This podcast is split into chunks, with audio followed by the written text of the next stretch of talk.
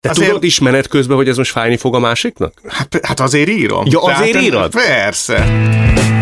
Sziasztok, én Kadarka Jendre vagyok, ez pedig a Felforgatók, egy podcast bátor magyarokról. Nem zene volt, hanem fütyüléztem.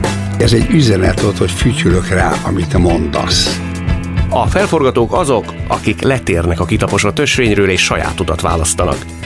Akik átírják a játékszabályokat. Tök mindegy, hogy mit kérdez a kérdező, mégiscsak azért jöttünk, hogy elmondjuk, amit mi akarunk. Akik, ha elbuknak, csak azért is újra kezdik. nem fogadod el, hogy veszítettél. Addig mész, amíg nem nyersz. A felforgatók azok, akik nem nyugszanak, ameddig el nem érik a céljaikat. A műsorban hétről hétre olyan magyarok történetét meséljük el, akik mertek szembe menni az árral és sikerre vittek valamit, amiben hittek. Vegyünk példát róluk, tanuljunk tőlük, legyünk minél többen felforgatók.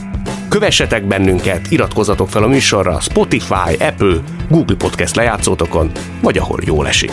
Még a rettenetes Superboys filmre is azt mondom, hogy sokat tanultam belőle. Na abból például mit? Hát, hogy ilyet nem szabad soha többet csinálni.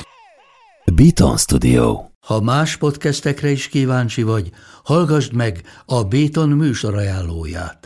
El E tudod képzelni, hogy a podcastet, amit éppen most hallgattál, fél év múlva már a mesterséges intelligencia generálja? Mi sem. De ha érdekel, eljötte már a gépek lázadása. Hallgass bele az Embertelen Podcastbe. Orsós Lajos vagyok, a műsor házigazdája. Egyelőre még élőben. Egyelőre. Fedezzük fel együtt, hogyan ismerkedik, randizik, mesél és vitatkozik Betty és Péter, két teljesen mesterséges intelligencia. Lajos, a podcast címét mond még egyszer, Léci. Oké. Okay. Embertelen Podcast.